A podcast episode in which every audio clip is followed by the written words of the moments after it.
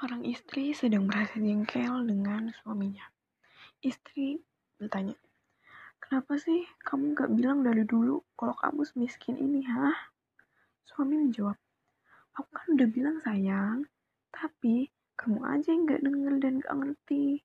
Istri, emang dulu kamu bilang apa ke aku? Bertanya dengan penuh penasaran.